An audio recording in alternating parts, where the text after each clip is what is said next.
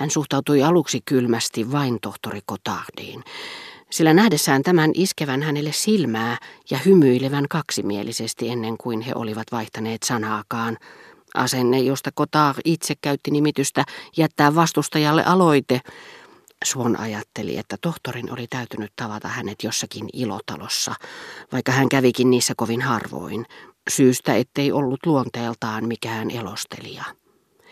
Pitäen vihjausta moukkamaisena, etenkin Odetten läsnä ollessa, sillä tämä olisi voinut saada hänestä huonon käsityksen, Swann loihti kasvoilleen jäisen ilmeen.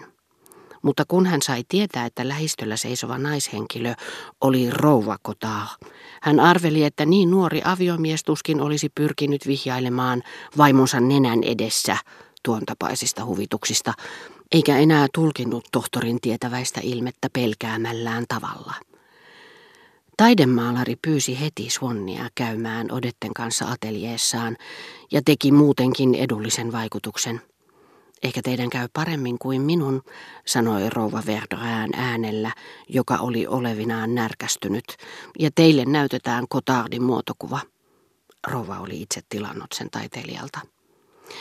Hyvä herra kauriin silmä, hän kovisteli taidemaalaria, jonka herroitteleminen oli seisova pila. Yrittäkää saada esille hänen rakastettava luonteensa ja etenkin tuo nokkela ja leppoisa silmänluonti. Ja kai te muistatte, että minä haluan nimenomaan nähdä hänen hymynsä.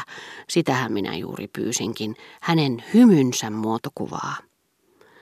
Ja koska määritelmä oli rouvasta erinomainen, hän toisti sen kovalla äänellä, niin että mahdollisimman monet vieraat kuulisivat sen, pantuaan sitä ennen joitakuita lähestymään jonkin tekosyyn varjolla.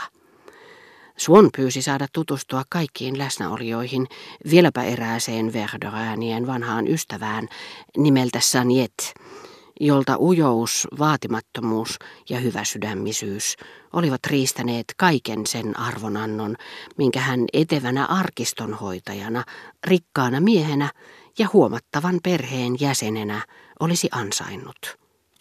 Kun hän puhui, niin sanat puuroutuivat hänen suussaan aivan hurmaavasti, sillä se ei tuntunut johtuvan puheviasta, vaan pikemminkin eräänlaisesta sielun ylemmyydestä, varhaislapsuuden viattomuuden rippeistä, joita hän ei ollut koskaan kadottanut. Oli kuin ne konsonantit, joita hän ei pystynyt ääntämään, olisivat olleet ilkeyksiä, joita hän ei kyennyt tekemään kellekään.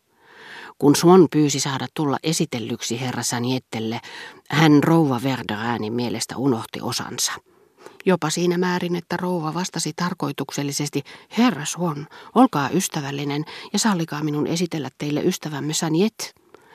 Mutta herätti arkistonhoitajan varauksettoman myötätunnon, mistä muuten Verdurinit tarkoin varoivat puhumasta Swannille itselleen, sillä he eivät halunneet, että Saniette, joka pikemminkin ärsytti heitä, olisi saanut uusia ystäviä.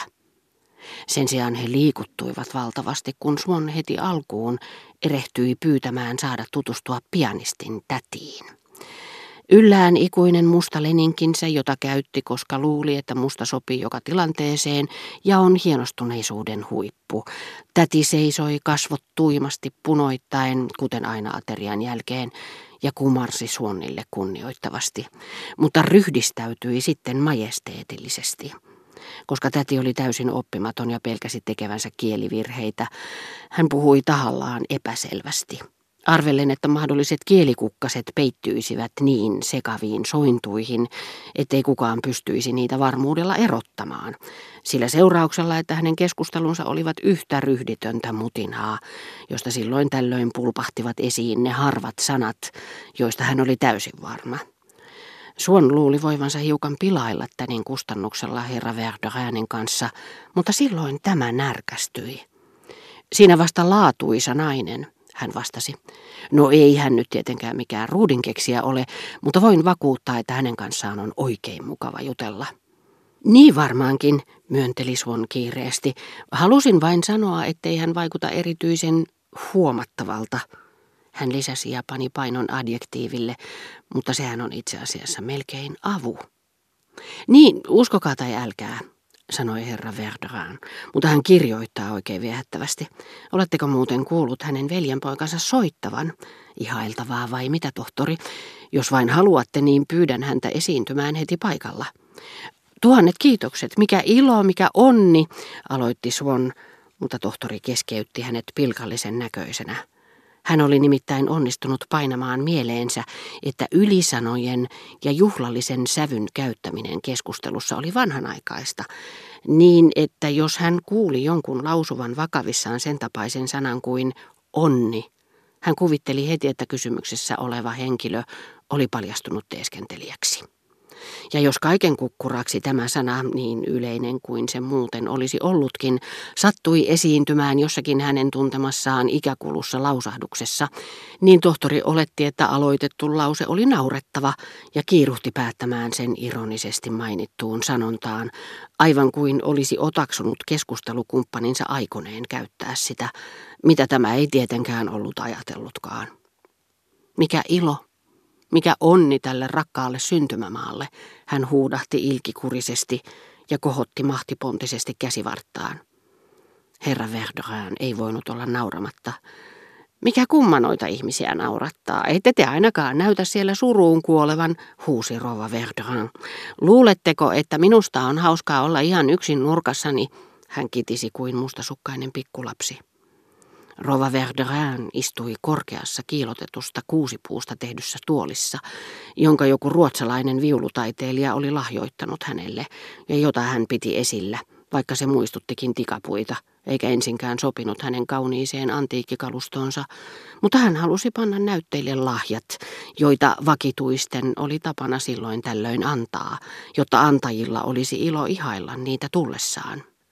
Tosin hän puhui vakuuttavasti häviäväisten kukkien ja karamellien puolesta, mutta turhaan, ja hänen huoneisiinsa kerääntyi jalanlämmittäjiä, tyynyjä, seinäkelloja, kaihtimia, ilmapuntareita ja maljakoita kaikenkarvaisina lahjoituksina, joko yksitellen tai sitten todellisina sarjoina.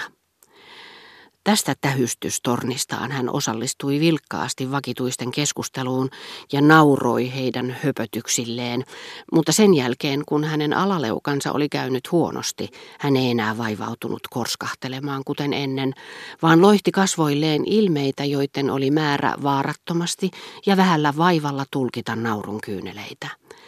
Kuullessaan pienimmänkin pilan, jonka joku vakituinen kohdisti johonkin ikävystyttävään tai ikävystyttävien leiriin karkoitettuun entiseen vakituiseen, ja herra Verdurinin suureksi harmiksi, sillä tämä oli kauan kilpailut vaimonsa kanssa rakastettavuuden taidossa, mutta nauroi tosissaan ja hengästyi nopeasti ja oli vähitellen jäänyt yhtä ovelasti keksityn kuin vuolaankin tekoilon varjoon.